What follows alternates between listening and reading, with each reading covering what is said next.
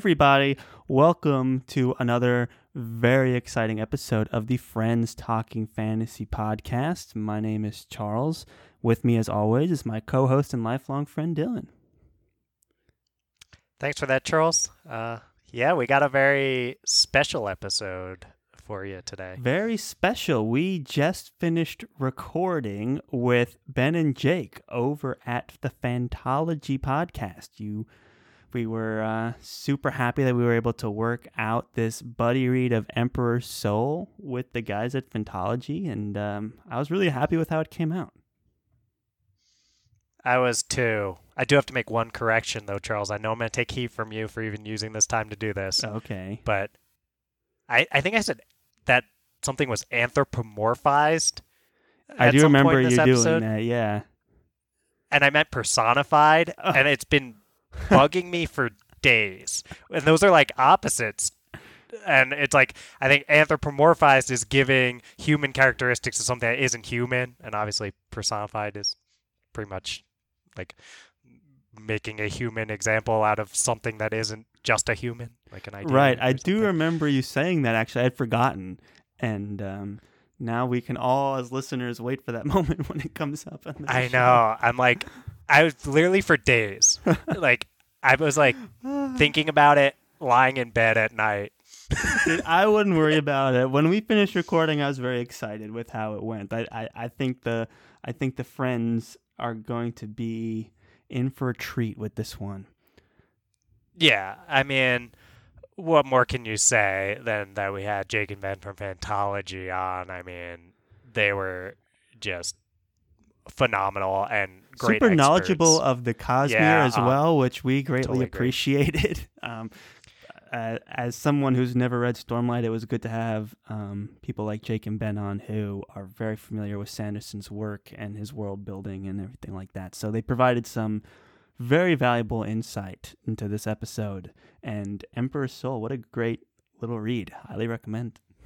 Yeah. Well, we'll and they're super nice dudes. Super so we nice turn dudes. It, yeah. And we were we were on their show not too long ago. We were talking with Stephen and Josh about the Two Towers, which was so much fun. Those guys have shown us nothing but love, and we greatly appreciate all the support and opportunities they've thrown our way recently. Just super happy. Yeah. We have nothing but love in return for I mean everyone that we've worked with over at Fantology has been so awesome. Absolutely. So yeah. So yeah. Much love to Fantology, and uh, any of y'all who are listening to this who haven't checked out that podcast, please, please do. You deserve it. You deserve it, man. If you like what you listen, if you like what you listen to today here at the end of this episode, then you're gonna love what they've got cooking over there. So definitely check them out. But first, enjoy a very exciting discussion of The Emperor's Soul by Brandon Sanderson. Hello, everybody. Welcome to another very exciting episode of the Friends Talking Fantasy podcast. My name is Charles, and with me is my co host Dylan, as always. That's me. I'm ready to talk some fantasy with some friends here. Yes, we have friends with us. One of our very first features on the Friends Talking Fantasy podcast. We have two of the guys over at Fantology Podcast. We have Ben and we have Jake. Hi, Charles. Hi, Dylan. Hey, guys. Hey. Awesome. Guys, thank you so much for being here. We're super excited to have you on the show. Yeah, we're excited to be here. Awesome. Yeah, for for all of our listeners who don't know, Fantology is a really awesome uh, fantasy book podcast. They talk about all the latest books and series, and they're super knowledgeable. We were just on their show about a week ago to discuss Lord of the Rings. We were super honored that of all the series to be on for a fantasy podcast, Lord of the Rings. I mean, come on, uh, we we were very appreciative to be part of that, and uh, now we're excited to have them in kind on our show to talk about Brandon Sanderson. Yeah, we are huge Sanderson fans, and everybody know Jake is just like constantly on 17th Shard and just like always looking up these like deep, like interconnected Cosmere things. So Jake is like our our in-house expert for the Cosmere. I had a theory one time and I was like, I'm the only one who's ever thought of this. So I had to like read through to make sure I was the only one. And I was like 99% sure. And I like posted it. And then like immediately was redirected to another post from years ago answering it and i was like oh, okay never mind so that's yeah, where they the don't mess my, around on that page yeah that's the bulk of my knowledge is from trying to uh to prove this theory that had already been disproven years ago oh well, I, I have a feeling you guys are going to be a great authority here. I know Dylan and I would really appreciate having a couple uh, big Sanderson fans on with us to talk about Emperor's Soul and to get kind of more into the Cosmere and things like that. Um, so yeah, definitely check out Fantology. And uh, I don't know, guys, do you want to take a quick moment to just kind of explain a little bit more about Fantology, or, or I mean, however you guys want to handle it? Mike is yours. Yeah, so we are a group of five friends um, who, about a year ago now, started just doing a podcast about fantasy books. We were kind of inspired by the Legendarium, and um, all of us had had spent quite a few of our formative years. We all went to high school together, and we all um, kind of started reading Wheel of Time, and then got into Sanderson, and kind of got have grown from there. And so we just try and do two episodes a week talking about various fantasy books. So yeah. That's awesome. Uh, we are no strangers when it comes to friends on the Friends Talking Fantasy podcast. We've known each other for a long time as well. We lived right down the street from each other for a very long time. I'm actually impressed that you've actually managed to coordinate amongst five of you. I mean, we're barely get by with two of us. I mean, we coordinate with all five of us maybe once a month. the other times yeah. it's it's we take who we can get. it is always yeah, a pleasure when the Fantology Five all get together, and yeah, no, their their show's awesome. Definitely check them out if if you like what we're doing over here. I am 100% confident you're gonna like what's going on over at Fantology, Definitely. and we're we're honored to have you guys over here. So yeah. I'm pumped. It sounds like you guys are, are friends talking fantasy too, and uh, you're just creative enough to come up with uh, a name that isn't exactly what you're doing. I don't know. I am a fan of your guys' little logo. I've always yeah. been inspired by that. So that's Charles. Thank you. That. that. was all me. yeah. I picked the color. I picked the he blue. Did. Charles it wanted was, to go with this really it, puke green color. It was pretty bad. yeah, that's fair. It was an ugly green for a long time before we changed it. But yeah, it was inspired by it's kind of like a combination of Tolkien and Wheel of Time kind of combined. Yeah. Yeah, definitely that JRR thing going on. I like it. I've always right. thought about the and Weezer then... W when I see it. So yeah, yeah, yeah it, it's a bit of Weezer W. Also, you know, it's a universal thing. it's the Blue Album. Yeah. right, and I always like you know the, how the two Fs made the T, and it was just it just kind of all came together by yeah. accident. He was really into that. so, thank you for noticing that. Uh, you guys recently in the Twitter world j- just got a, a new intro uh, narrated. What you got some VO work, guys? You want to talk about that really quickly? Because I'm still like you just explained it to me, but I'm still like impressed and in awe. yeah. So Michael Kramer and Kate Reading were nice enough to narrate our intro for us, and um, with the suggestion that we always kind of try and tag their cha- charity of choice, which is books for prisoners. And so that's the only requirement that they had is whenever um, we get a chance to kind of plug that charity. So if you're looking for a good place to send some extra money during these crazy times, um, Books for Prisoners is the place to go for that. Yeah, definitely. Glad we got to put that in. Nice. Yeah. Books for prisoners. Books Head over there. Prisoners. Give them money. Definitely. so that's awesome. So with introductions out of the way, let's now bring in The Emperor's Soul by Brandon Sanderson. Uh, this was my first read through of The Emperor's Soul, and Dylan, I believe it was your first read through as well, right? It's my first read through as well, and I I think this closes out reading all of the Cosmere for me, Ooh, actually, nice. except. Arcanum Unbounded, which is on my. Ooh, uh, I don't know if that that might count. Uh, I'll, there's some, I'll there's some in there. Yeah. Yeah. okay, I gotta check that out. but yeah, I this is my first read through, and it was it was awesome. I, a lot of people say that this is Sanderson's best work in their opinion. I've seen that a lot. Uh, I mean, it was it was really good. I might be a little partial towards some of the door stoppers, but yeah, yeah. it was an awesome story. and Ben and Jake, you guys, um, you guys, this is not new for you. You guys have read this a couple times, right? Am I? Is that right? Yeah, this was my third read through. So I read it Awesome. once, like my first time, and then I actually we were going on a road trip with my in laws, and I convinced them. It was like exactly a four hour long road trip, and so I convinced everybody in the car that we needed to listen to it, and people loved it. Unfortunately, Wow. that is not transferred over to the Cosmere in general, but it was well received. And then I read it uh, once again in preparation for this. So Yeah, I read it. Have to take a long road. Oh, go ahead. Oh, sorry. No, go ahead. Well, I was going to say you'd have to take a pretty long road trip to crank out any of the Stormlight audiobooks. So yeah, yeah. that's that's a cross country for one Yeah. book.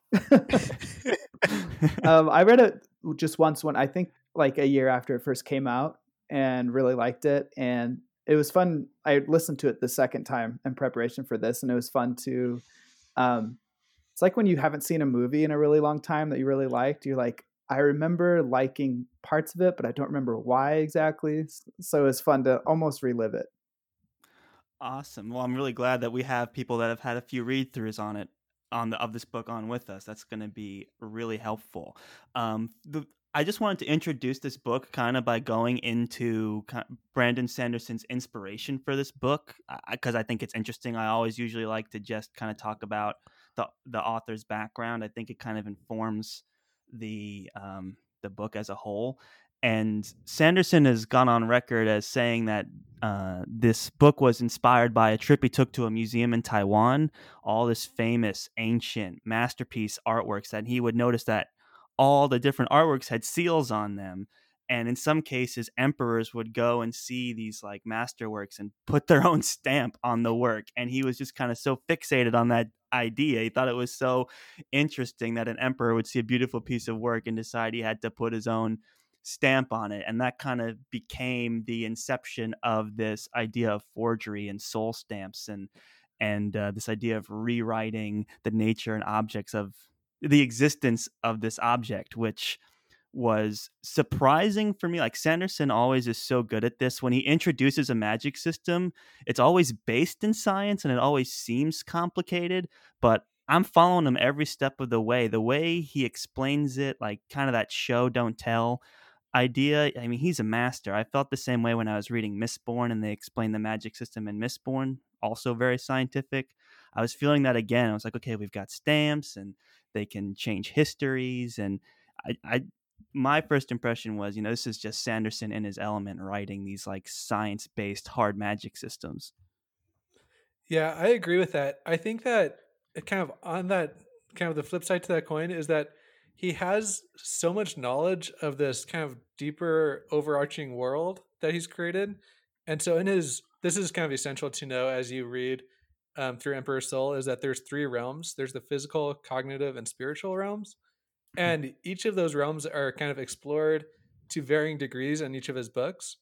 And so the fact that he's able to kind of draw on that wealth of world building that he's already done and condense it into this short story makes it feel very polished and he's able to do it in such a way that he's not like throwing a ton of information there it's more he's just like picking up um, little pieces that he's already developed in other places and and working it together in this in this short, story so Yeah, I'd agree. I think it's cool. Um, speaking of the the different realms and realmatic theory, I think from this was my recollection when listening to it is this was one magic system that was a lot more spiritual realm focused than I think a lot of his other ones. Um, I I could be wrong on that, but I can't think of another one that was so much uh, focused on the actual essence, the spiritual essence of a of an object, and how that gets manipulated. Yeah, that's a that's a good point, Jake. It's surprisingly soft for Sanderson, where it's like, oh yeah, like I was able to turn that glass into a stained glass because it had a little piece left, and I could change its history. Like it, it it's looser than something like in Mistborn, which is like here's Yeah. these and here's their opposites, and you push and pull, and they do these things. It, it seems more open to interpretation of the possibilities of what you can do with this Yeah. soul stamp system. But at the same time like you said he explains it in such a cause and effect mathematical way that you're like oh like of course you just have to kind Yeah. of make that little jump but yeah One thing that I was kind of a little let down by, and maybe this is because there's just not enough pages in the book, but there was never like a limit to her powers. Like she she never tried to do something and it backfired, and it was just so. I feel like normally in a in a Sanderson book, you kind of have this kind of ebb and flow of of powers and trying to push your powers to a new limit, and maybe like the powers backfiring on you a little.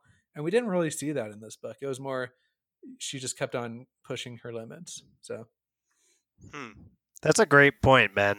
I didn't really think about that. Uh, it feels like uh, uh, maybe second or third read through realization, or maybe you're just uh, a closer reader than I am. But I, yeah, it seems like there's these things presented like, oh, it would be really, really hard to be able to do that and usually Shay is so good at that thing that it's like, oh, I just need some time and I would be able to do that. And we don't really run into any points in which that is actually overconfidence or anything like that, which would have been a kind of interesting thing to explore if we were attached to Shay's perspective and getting this like, well, I'm a master forger. I can do anything with the right time and materials.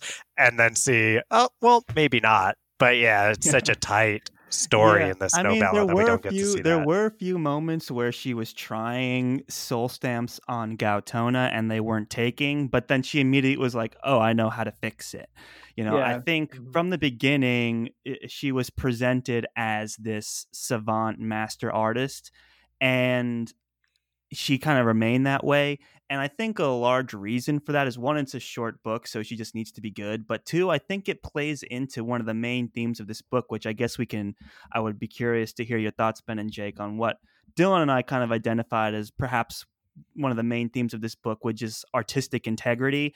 This idea of like, this is a work of art. It's something that I have pride over, you know, this idea of self expression while also trying to recreate an object. And like she kind of needs to be a savant in order to have that higher sense of pride and to take on this seemingly impossible task of recreating a soul. Yeah, I'd agree with that. Um, the whole artistic uh, integrity, like throughout the book, uh, Gaotona, if I'm not sure how to pronounce that, I hope I'm doing it right. Right. Um, Me neither. But he he kept saying like like what a waste of your potential like you have all this talent why aren't you just an artist and i think like for Shae her like it was she was being an artist by doing this her forgery was her art it wasn't you're being a forger why aren't you artist in her mind you know those mm-hmm. are the same things um, she mm-hmm. she brings up a good point where um, she replaced a painting with a fake oh with a forgery and she's like what does it matter if people still enjoy it for what it is? And forgers will be able to see it as a work of art in the realm of forgery as well. So it's like this double art going on there.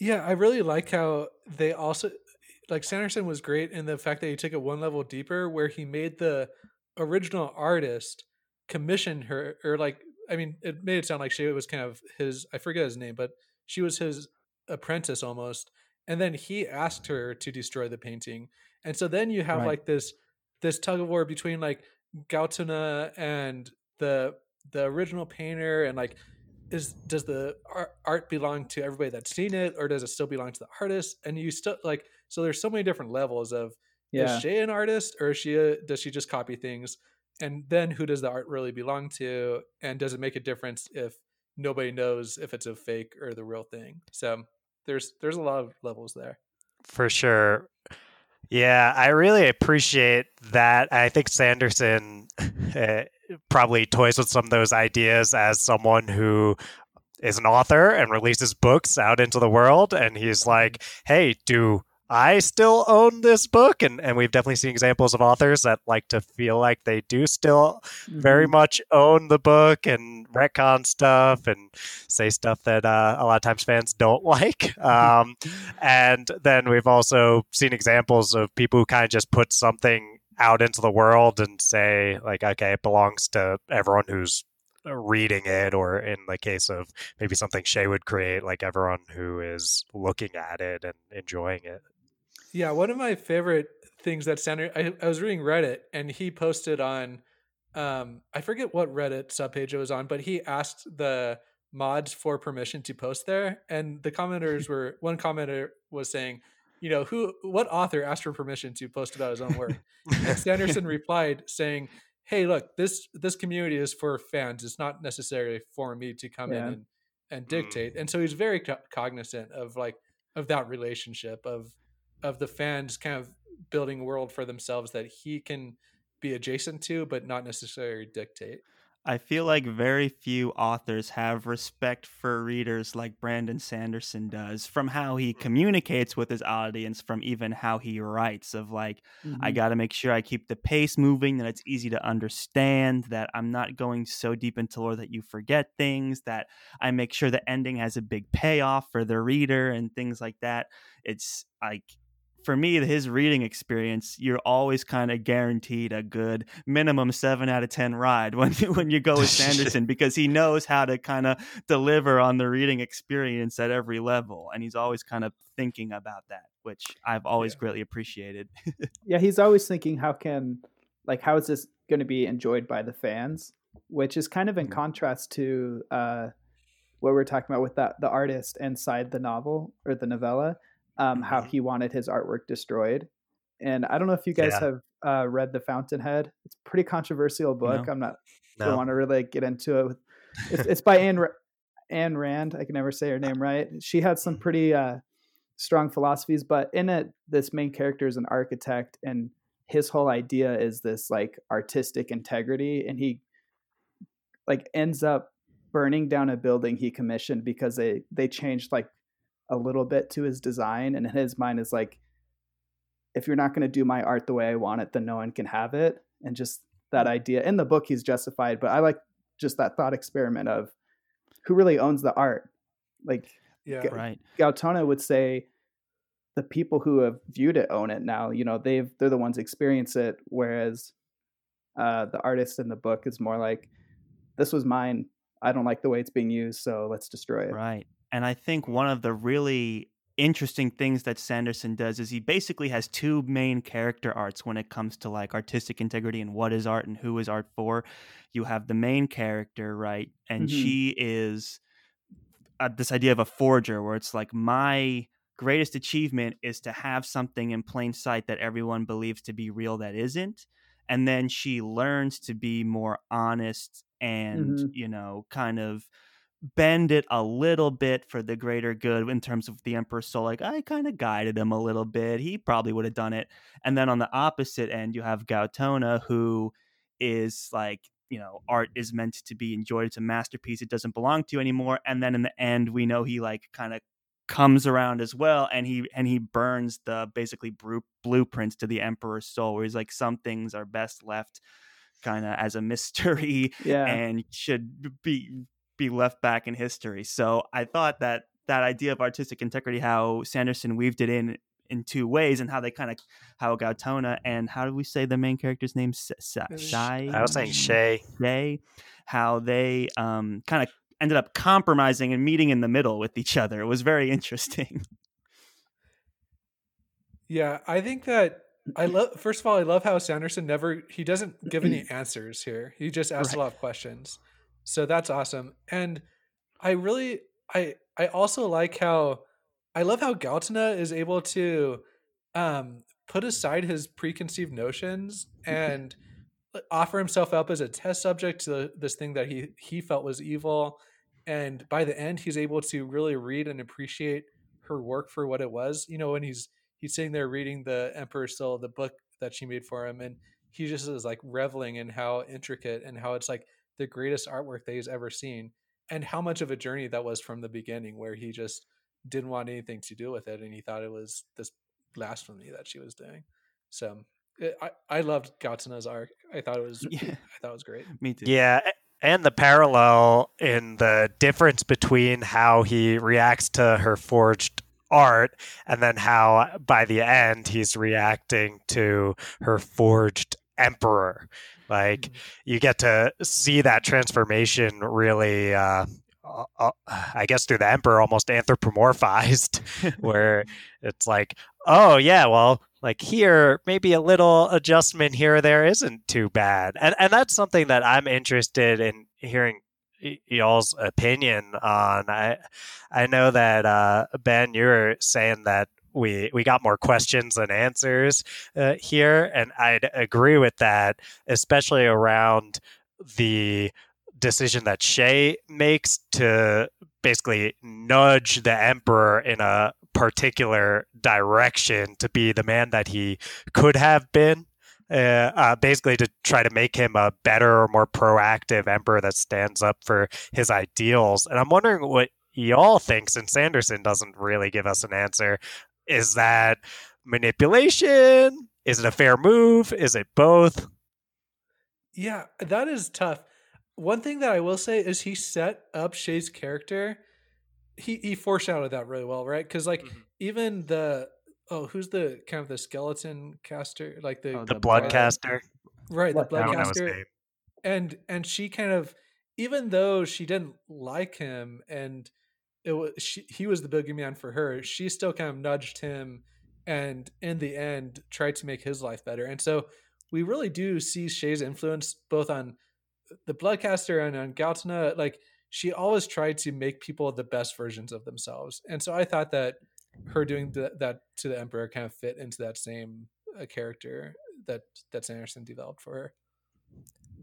Yeah, and she kind of called that conning. Like she said, she conned um, Gaotona by being honest, you know, which made I don't know, kind of made him better. And then again with the blood sealer, um, I think another big theme of this book is uh, a person's identity and the idea Mhm. that I think everyone agrees that depending on who you're with, like when you're with your family, you're your uh, one version of yourself. When you're with your close friends, you're another version. You know, when you're at work, you're another version of yourself. And that I, that idea is really hit on in this book. And then also the idea that every choice you make is like they say something about it in the book, like the first step on this path, or I don't remember the quote, Yeah. but um, Mhm. something right. like it's not like a detour. It's a gradual Yeah. step in, in Yeah. that direction until you find yourself looking for the trail again. Right. yeah, I exactly. remember that. yeah, Yeah. yeah. Great quote. Thank you. I couldn't remember what it was, but yeah, and so like we we could all be so many different people while still being i think the same core person and it depends on the slight actions we make that lead us down these paths like you said and then how we react to whatever we find on that path can like change us further and i think that's that was kind of the idea behind her nudging the the emperor is like yeah. yeah, absolutely. kind of resetting, like pushing him down a little, like some paths, or helping him overcome certain things that had, I don't know, like, uh, not galvanized, what's the word, um, but had made him harder, you know. Right. But that Mm. made him also more inclined to like Like- go out to dinner parties and things. Yeah. And, and not kind of be more of a stern ruler.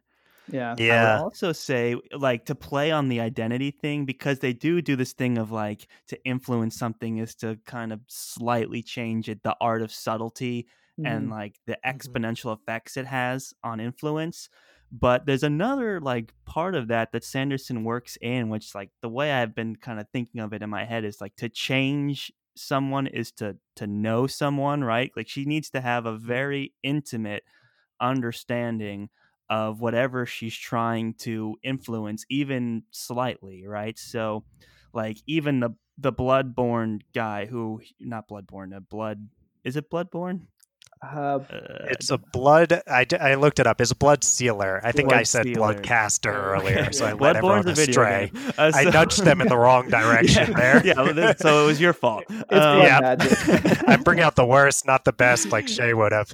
but yeah, like she even someone that she kind of did not like or was maybe afraid of a boogeyman, like you said, Ben. Um, she still had to kind of understand him and that he had like a romance, like a a romantic partner off on far away back at home and that he was waiting for letters and things like that to the point where she was able to be like you know you should just go home. She doesn't care about how much money you're making. She just wants you back. So i thought that idea of like having to intimately understand someone to Mm-hmm. um, influence them was a really interesting way to work with people and also with the inanimate objects like the walls and then just to know all the different gradations of limestone in order to in order to put a stamp on it so i just thought that was an interesting part of Brandon Sanderson's magic system that was heavily woven into this theme of identity you were talking about. Mm, Yeah, and yeah. I I I really love the fact that you can like if you understand kind of the the deeper workings of the Cosmere, all that makes so much sense.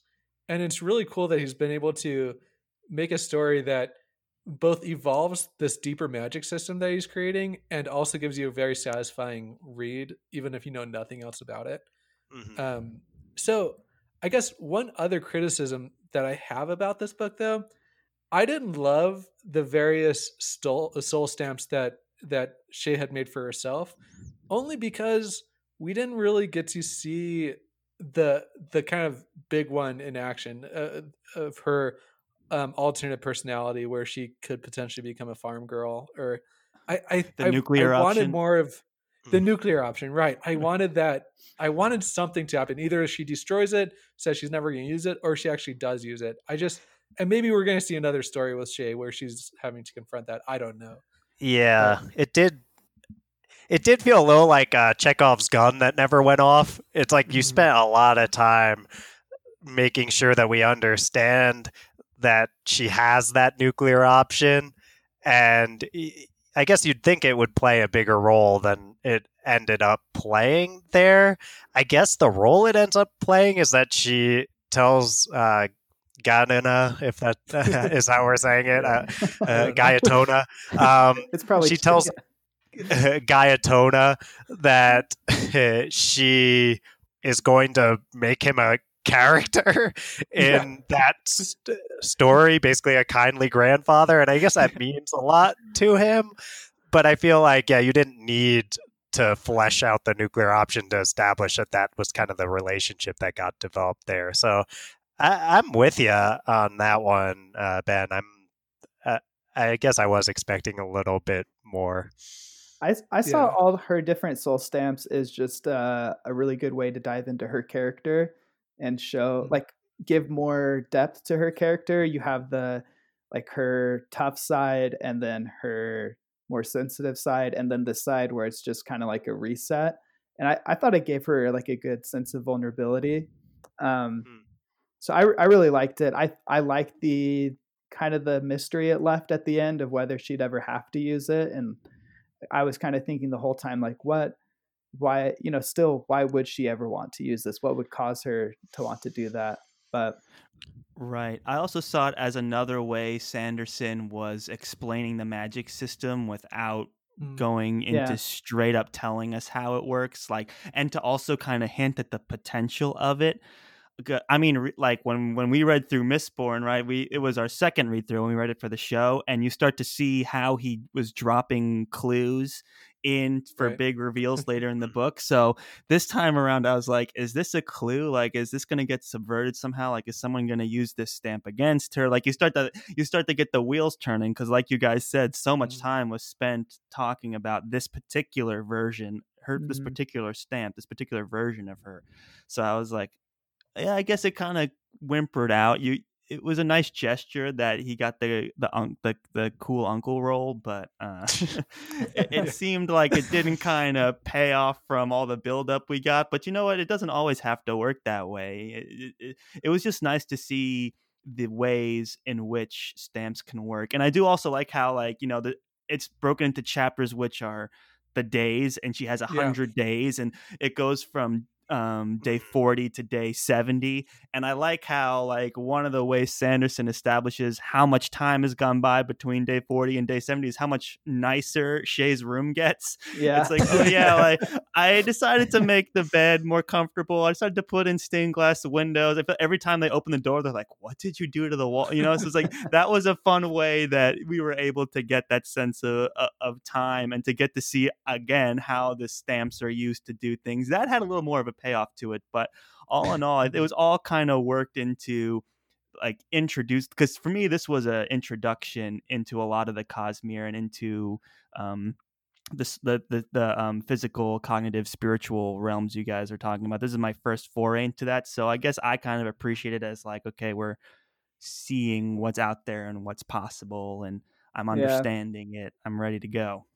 It did, it did seem like this this uh I can't remember if it's a short story or novella or really what the difference is. But anyways, this story is kind of framed around the idea of explaining to the reader what is like the the soul stamps, what is this magic system, how can it be used, and then sprinkling these themes that we've kind of talked about. Um, before we go away from the soul stamps, or I just wanted to mention, and no spoilers, I'll be sensitive here, but when Shay breaks out her own stamps, um, just the fact that she had these different versions of herself at the ready to go definitely reminded me of somebody in Stormlight. Mm. And I wonder I wonder if if they were influenced by each other or their independent ideas, like if Brandon had this idea first or um, the other character first or how that came to be.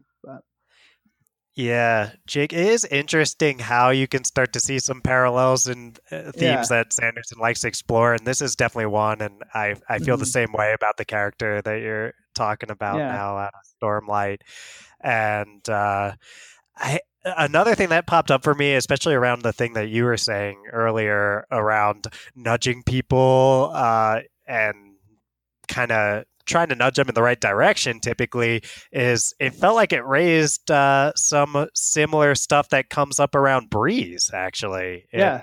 Mistborn too right. where it's yeah. like uh like are you manipulating them? Is this kind of messed up? Or are you just doing the same things that someone who didn't have magical powers but was pretty persuasive and can influence people that way is doing it's yeah. uh yeah, Sanderson touching on some similar things, but it does feel like even when he revisits stuff, he, he's able to find some new interesting ways to bring more depth to it. He does always mm-hmm. seem pretty pro manipulation, though. he does seem to come down a little on that side sometimes. I, I feel like Emperor Soul was less pro manipulation than Breeze, for example. I'd agree. That's fair, yeah. but they both do yeah. kind of talk like hint at this is free will really like a thing or are we all just reacting to other things you know? Reacting yeah. to soothing or high charisma roles or whatever. Yeah and does the ends justify the means right? What yeah. shay did will probably make a lot of people's lives better. It'll probably improve the empire. It'll probably make the emperor more in line with who he would have wanted to be anyway. Yeah but Through is it lens. her place to make that? Yeah, I guess that's a good yeah. point. Yeah. but even if that was all true, is it worth it? And is it mm-hmm. something that is fair to do. Yeah, That's I feel like Breeze plays pretty fast and loose with the manipulation. he doesn't really think about it too hard. Where at least Shay has that artistic integrity we're talking about, where she actually wants to recreate an honest interpretation of the Emperor, yeah. not exactly just create an Emperor that will go fetch her a beer whenever she's thirsty. yeah. Speaking so of one thing, oh, go oh, ahead, sorry. Go ahead. I was one thing that's interesting though is because we see that Gaotona kind of tried to do the same thing, only failed at it. Right? Like mm. he tried to kind of nudge and manipulate the emperor his whole life, right? And he kind of he got him to to become the emperor, but past that, his his kind of his his nudging kind of ended up in a spot that he he didn't want it to, and so you kind of do get this idea that you know we can try and help people or nudge them along, but sometimes they're going to end up making choices we don't like. Yeah, and I think the the difference here is that in that case there was the option to do that, right? Like in sh- the way that Shay does it, there's no option of how right. it will or won't work out, mm. and it, it was interesting to me to listen, uh, like to have Shay being like, "Oh yeah, years later, this will start to happen. It'll kind of slowly creep up. I'm like, oh my, you've just set this person's path in motion exactly the way yeah. you want for years. I love how she, during her escape plan, she couldn't help but see if it worked too. Like going yes. back to that. I, I I clump that in with artistic integrity, right? Like sure. she she wanted to be faithful to it, and she wanted like she she wasn't just trying to figure out how do I get out of this. This was yeah. an artistic problem she wanted to solve, and she needed to see if she did it right, like what the outcome was. For yeah, sure. and to... yeah, go ahead, go ahead.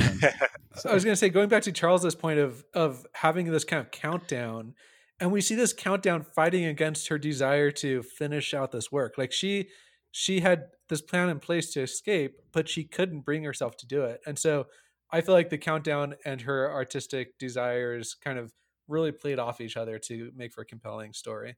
Yeah. I totally agree. And I love how you get to see in Jay's perspective how she's kind of rationalizing it to herself throughout. she's like, oh, yeah, no, I mean, I probably could wait another couple days and i mean it'd even be better maybe if i waited then and then tried to escape. Yeah it's like and when push comes to shove it really is that artistic integrity eh, piece uh, that uh, jake was talking about that you eh, just end of the day you've been working on this thing so hard and you care so much about uh, the art that you make you just gotta see it through.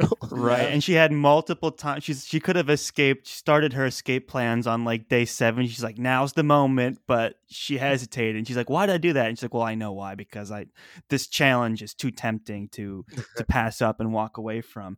And there's this really great moment where she goes into the emperor's room and there's this quote where it's i wish that i could know you not your soul but you I've read about you. I've seen into your heart. I've rebuilt your soul as best I could. But that isn't the same. It isn't knowing someone, is it? That's knowing about someone, which I think is another like huge theme of this book where it's like, I know of you, but I don't know if this will work. I don't know how you will handle this, if it will take. I don't know about you as mm-hmm. a person now. So it's a very interesting kind of dichotomy there. yeah, like she knew him well enough to recreate him basically, but right. she's acknowledging that even though she kind of recreated him, it's more like jump starting this person and you know, he he's not just going to be a copy of her stamp, he's his own person. Right. Yeah. And there's something about like knowing all the details about someone, but there's still that magic piece, right? Because it's the yeah. emperor's soul. And it's like, what is a soul? Is it something that you could read all of his journals and talk to all his buddies and read the history books and be able to repeat? Or is there always going to be that piece of mm-hmm. humanity, mm-hmm. of soul that we kind of leave to chance and put a little artistry into to make happen, which is a very interesting um, part of it. And I think Sanderson using this kind of idea of an artist making a soul and having that artistic interpretation is important because just analytically trying to one for one copy the soul, you're going to leave some pieces out not everything you can record yeah. in data form or in a journal form so she had to kind of get creative with relationships and things like that so it's a very interesting look into not just artistic integrity and identity but also kind of like what is a, a soul? Is a very heavy question in this very small book. have, have, you guys read uh, "Speaker for the Dead" by Orson Scott Card? No. No. Tell us about it. Um, the the the role of the speaker for the dead is like to go around and just get to know the deceased person so well, and then speak at their service in a way where you're not just giving a eulogy, but you're just basically recreating like giving details of all their strengths and weaknesses and just giving like letting people understand like who the person was um and it kind of reminds me of that where she had to just get to know him and a theme in that book as well is you can't like get to know someone 100% without just coming to love that person because you see all their flaws but you see all their motivations that led them to those paths. You see like all their desires and I know going back to what uh, Charles said at the beginning, where in order for her to get to know these people to kind of con them, she has to love them. It like you have to be on that level in order to that understand them well enough. Understanding of them. Yeah, yeah, yeah. So, kind of fun fact: you brought up Orson Scott Card. So, Brandon Sanderson was actually Orson Scott Card's student at one point, and oh. so yeah, it's kind of they. uh they have that relationship with each other and and you can kind of see that sometimes in Sanderson's writing I think hmm. um yeah so nice fun fact that yeah nice. fun fact yeah yeah well, we're lucky to have you guys and your vast knowledge on Brandon Sanderson and the Cosmere over here yeah So one question I had, uh, Jake, I was meaning to ask you about this. We know that this book is set in Sel, right? Uh-huh. Which is actually which is the same planet that Elantris takes place on. I'm not sure. Elantris was the first Cosmere book that Sanderson wrote, and it's the first one that I read. So it's been years since I've read it.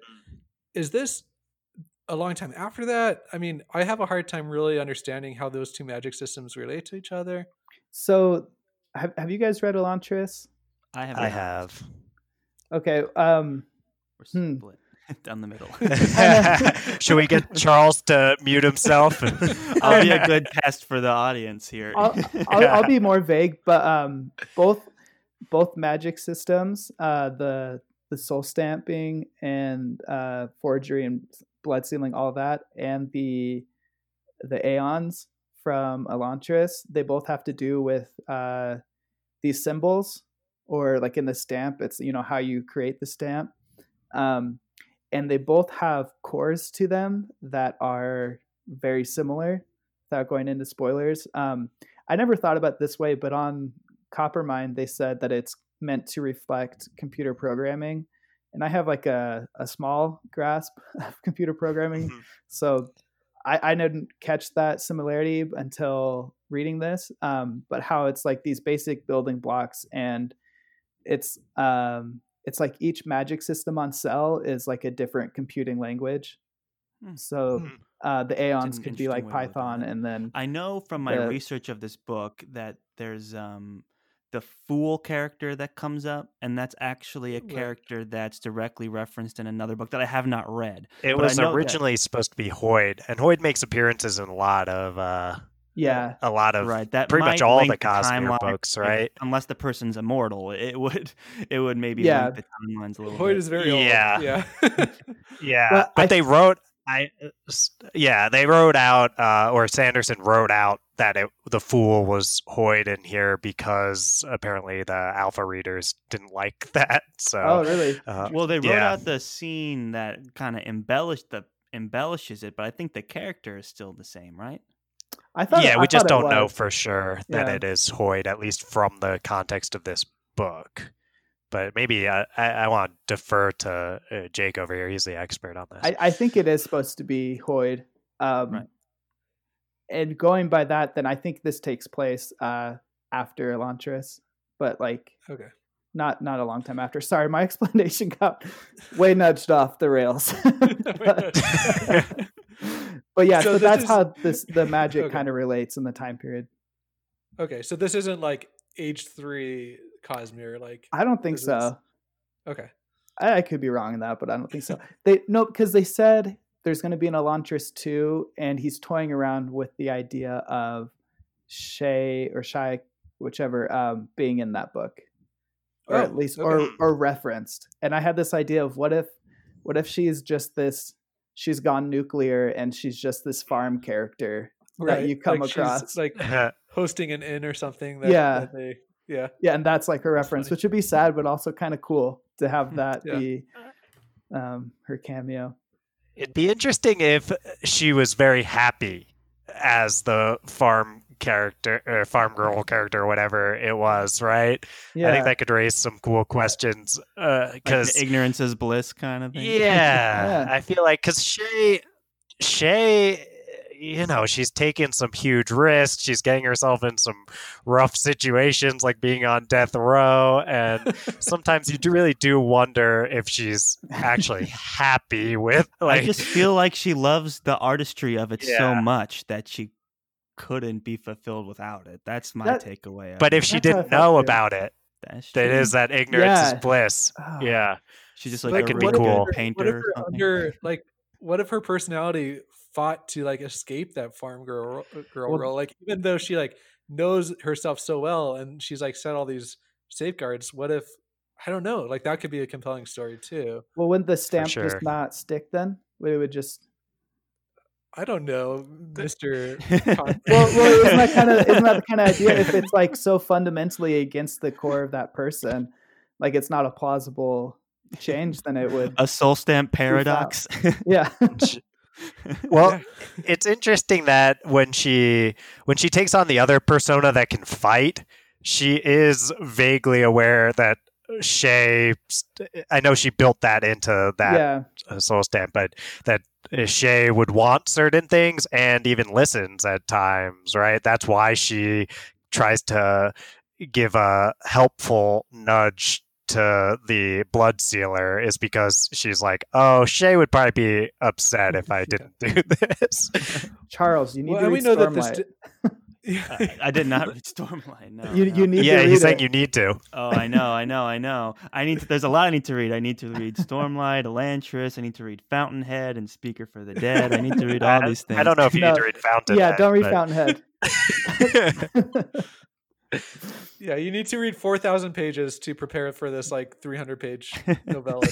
Yeah. I will say, it, well, I'm curious, maybe in a little bit, getting into where y- you guys, as such well read uh, Cosmere fans, kind of rank this in. It could be fun to do even a little uh, Cosmere ranking system Yeah. here. Yeah. I'll, I don't know if you guys need some time to think. I kind of fun, just threw this on you. I okay, so I will say that if I was if if somebody asked me say they've never read Sanderson and they asked me what book they should read first, my old answer would have been Mistborn. And Yeah. if they've if they've like already read Wheel of Time or something, I would say Mistborn. But like if I know that they have maybe read Harry Potter and that's it, then I would say pick up Emperor's Soul. And if you mm-hmm. like that, then read other Sanderson books. If if if you found it intriguing but you weren't like totally into it, then don't go through the trouble. You know what I mean? But so I would say as an intro to who Sanderson is and his writing style, this is you can't beat this book. Yeah, That it's is really true, Ben. It is a pretty low barrier to entry for this one, right? You could read it in an evening and get a good sense of Sanderson's style right off the bat. Yeah, that's a good point. Yeah, Yeah. I really like all his short stories. Honestly, um, Mm. probably my top three are this one, Six of the Dusk, and uh, what's the uh, the Silence, Shadows for Silence, and the Forest of Hell. I think that's what's called. Super long title, but this is one of like you guys are saying. It's so accessible. It's just you dive right in. It's very the plot is compelling, but it also makes the magic system understandable and compelling at the same time. Yeah. book won it won like the Hugo short story It award or did. something. Yeah. Uh, yeah, for best novella, I think in 2013, if I'm remembering correctly, which Mm. is that's really high honors. Mhm. And yeah, it was. I felt like I would have liked to have read this before doing Stormlight.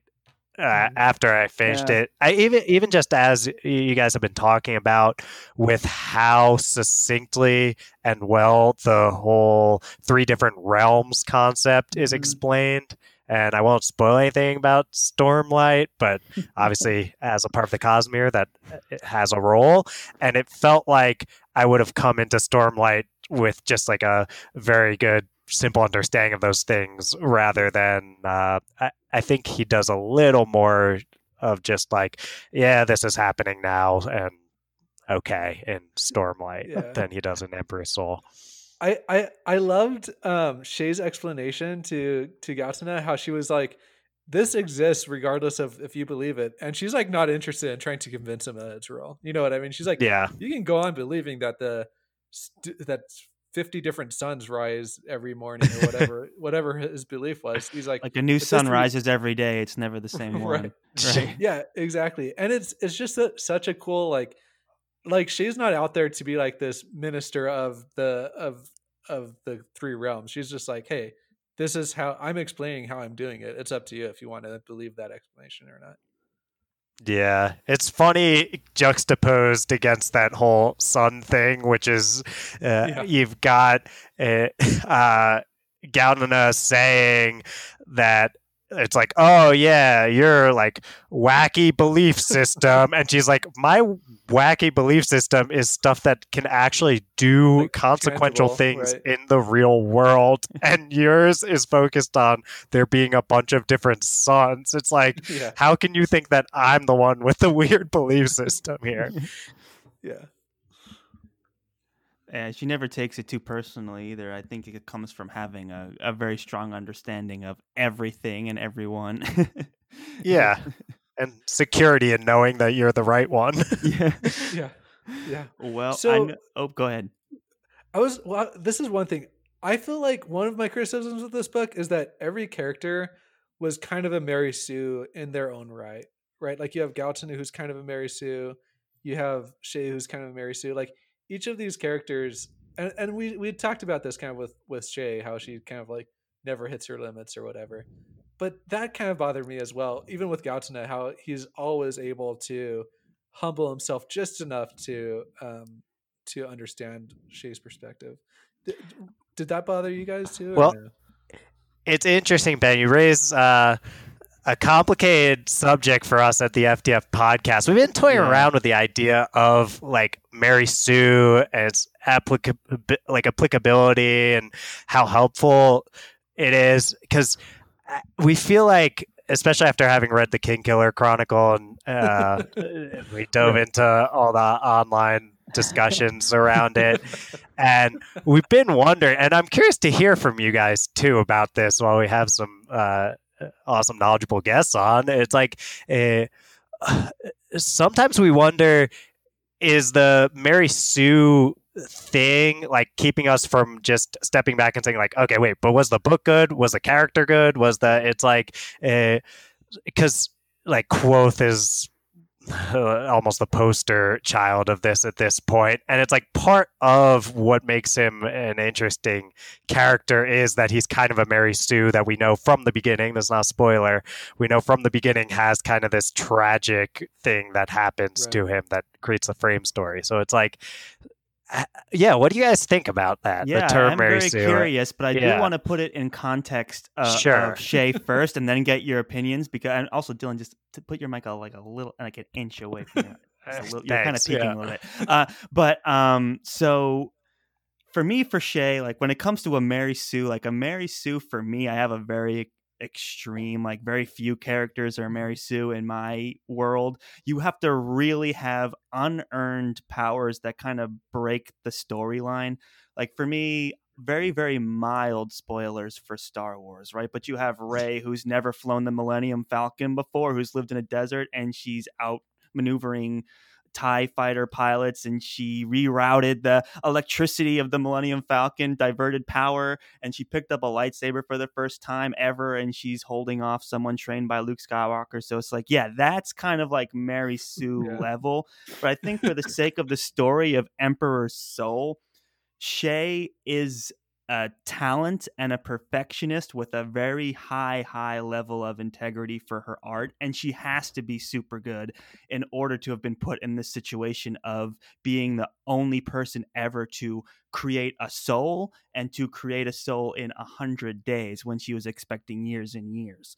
So and it's from the very beginning we know that she's an expert and she's had years of this and she kind of gets hints at her training and stuff so for me i can kind of forgive it it is a story about a perfectionist being a perfectionist so there is kind of i get where you're coming from with that and maybe more so with Gaotona, where he also is a character who doesn't do much wrong in this and is very understanding in a position you'd expect someone to be kind of super biased.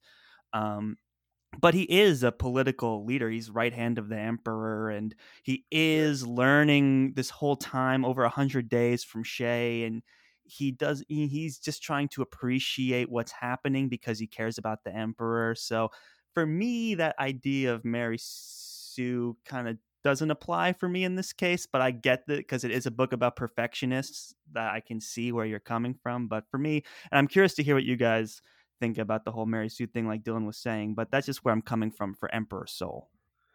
I that's I, actually, yeah, I think you changed my mind. So I'm, I'm, I'm yes, Dylan, we did it. One at a time. I, I agree with you. Um, but also when I'm reading or watching something, it's I never really think about the Mary Sue thing until after, like I have to take mm-hmm. myself out of it. Like with with the Rey yeah. thing, I never would have thought to call her a Mary Sue, until right. people did, and then I'm like, oh yeah, I never really feel like she's not going to be able to do anything. I'm always like, okay, sh-. you know, like it's just the expectation she solves the problem, and there's no like right. tension there.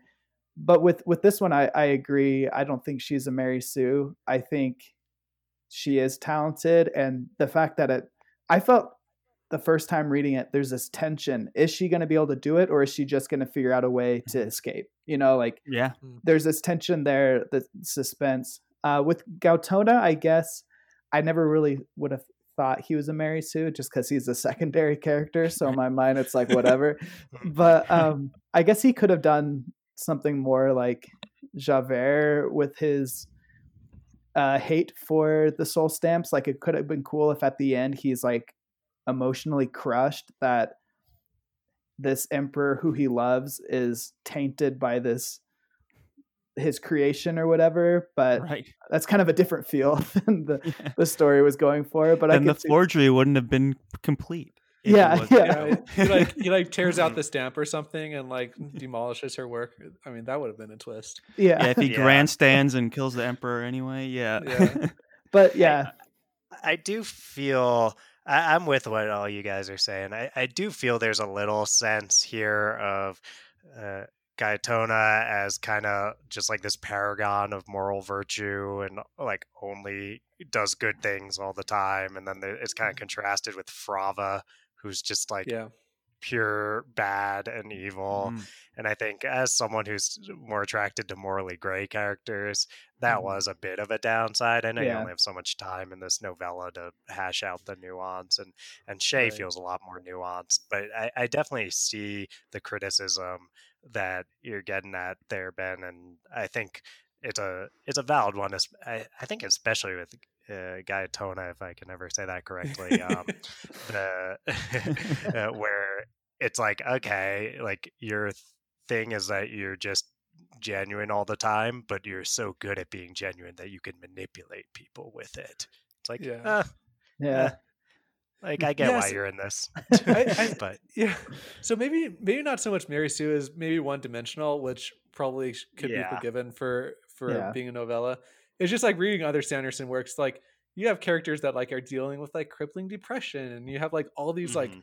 like these deep seated like multiple like just parts of your personality that you're trying to grapple with and and we didn't see that and again i can forgive that because of the format of the book um, Right. it was just i wish it left me wanting more i'm like i just want to read about what Shai does after this you know and, and get to know her better That's fair. I mean, you also have, to be fair, Sanderson also has side characters like Ham and and, and Yeah. like Clubs and people like that. I mean, they exist. I, I think it's just the nature of you, you have a you're a side you're a, a B character in a novella.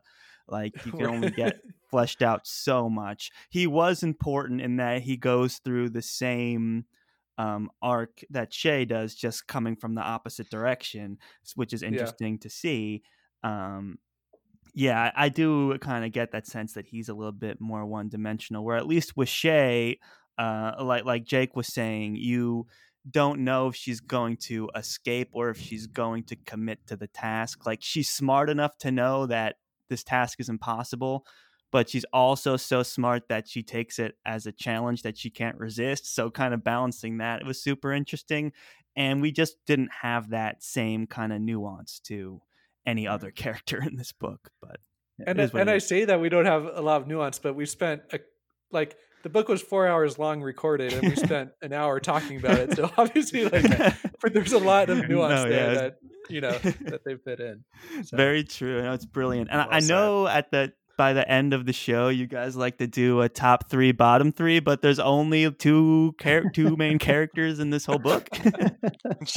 uh, you could rank them, I guess. you're gonna have to throw the Bloodsealer in there just to fill out the, The list and no or the random see that. soldier that. has this irrational hatred of Shai that could just yeah, the captain everything. guy. Zu, speaking of characters that were a little one dimensional. Yeah, he has like a zero power main ranking. purpose in life seems to be to try to kill Shai, and it's like, dude, don't you have like hobbies or anything, like anything else to do with Don't you still have to protect people?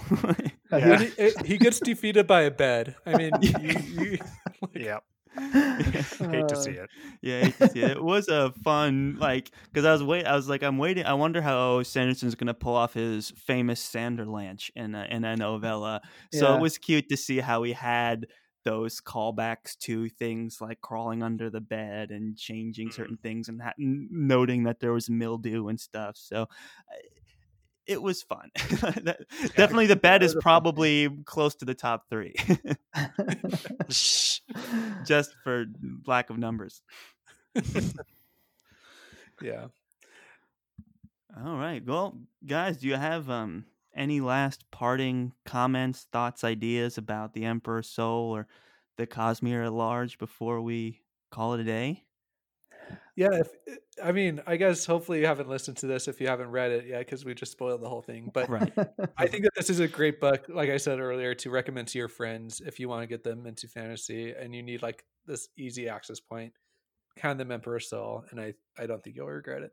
Yeah, I, I it's just really accessible. I, I think we've all said that, and it, it's just a showcase of Sanderson doing culture so differently, which lead to the, the magics being so differently, while still ha- having really relatable characters. Yeah, I was gonna. I, I sorry. I know that we're kind of running out of time. Keep rolling, Hey, keep let's rolling. keep it rolling, man. We're, as long as you guys are happy, we're happy. Mhm. I think that um, it is so hard nowadays to not appropriate cultures, and that is something that I think is just amazing on how Sanderson did this, where it didn't feel like he was trying to do that. You know what I mean? Like it definitely, like you could tell that he was speaking about a culture, and he definitely took elements from it, but it was all in really good taste. And Yeah, I don't know, I that's such a hard line to walk as an Mm. author. it was definitely more of a really well. like an inspiration rather than a than like like in Game of Thrones, you know, the Dothraki are the obviously like based off of Genghis Khan. You know what I mean? Like that kind of thing. Like that's just an obvious one to one. Whereas this was more and it's like he saw something it inspired him and it's I don't know. Totally agree. Felt it was lovingly inspired Mhm. without ever feeling uh, icky or anything like Yeah. Yeah. that in how he was using the elements he was inspired by. Speaking of the different cultures, for some reason when I was remembering this book, I thought the Bloodsealer was a wolf person. I was like excited to get to the wolf person part of the book. and I was like, "Oh, he's just he just has he's just white with red eyes." Like I don't know why I, in my memory it somehow got corrupted to be a wolf, but You've read Wheel of Time too many times, Jake. I so that was my disappointment this time around. No wolf Wow. no, not enough wolf men. That's fair. Not enough wolf, man. Yeah, I was disappointed by that too. Hmm. Would definitely spiced a few things up if they Yeah. replaced some of these one-dimensional guys with wolfmen instead. It would have made it a little more exciting. Zu should have been a wolf man at the very least. Like if you're just gonna spend the whole time drawing your sword and saying I'm gonna enjoy killing you, it might as well be like wolf fangs Yeah. of a sword. yeah. and then Yeah. it might be more believable that he just lunged on the bed. oh man. but no, I agree with you guys. This was a great, um, great work of Sanderson. Brandon Sanderson somehow just always he's got to be the least controversial fantasy author in the game. He just always writes really relatable characters. Every world, every magic system, every character is so uh, genuine and and unique and created to tell the story that he's crafting and it it it um is just really pleasant to read like we've we the first book series we ever read was Mistborn, and that's because Dylan and I, um, like you were referencing Ben, it was always kind of our go-to recommendation Mhm. for just modern fantasy at large because Sanderson just has a way of writing for the reader, and this is perhaps an even like you were saying an even more accessible uh, gateway into not only Sanderson's work but into um, high fantasy at large, and I think you wouldn't be making a mistake starting here by any means. And as coming from me, as someone who hasn't read a lot of the Cosmere, I thoroughly enjoyed a lot of the components of this, and I'd be excited to go back and reread it after um after checking out Stormlight. That's definitely the biggest gap in my in my reading library. So um no, I, I loved it. Fun experience. And that's the thing, it's this experience that Sanderson really nails. Yeah. All Well right, said. guys. Well, Yeah. um, yeah, Fantology guys, check them out. This was uh, Ben and Jake, but if you can imagine, Thanks, there's guys. three It's been a more of them out there. So you definitely got to check them out. You guys have been dropping a lot of really interesting stuff. That is Stormlight, right? All those chapters that are getting released, Pre-releases. Yeah. pre-releases.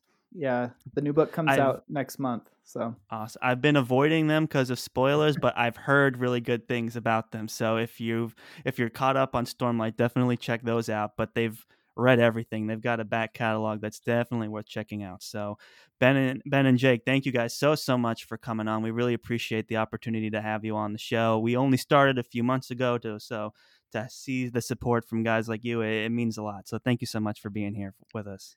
Well, thanks for having us. We had a great Yeah. time. Thanks, guys.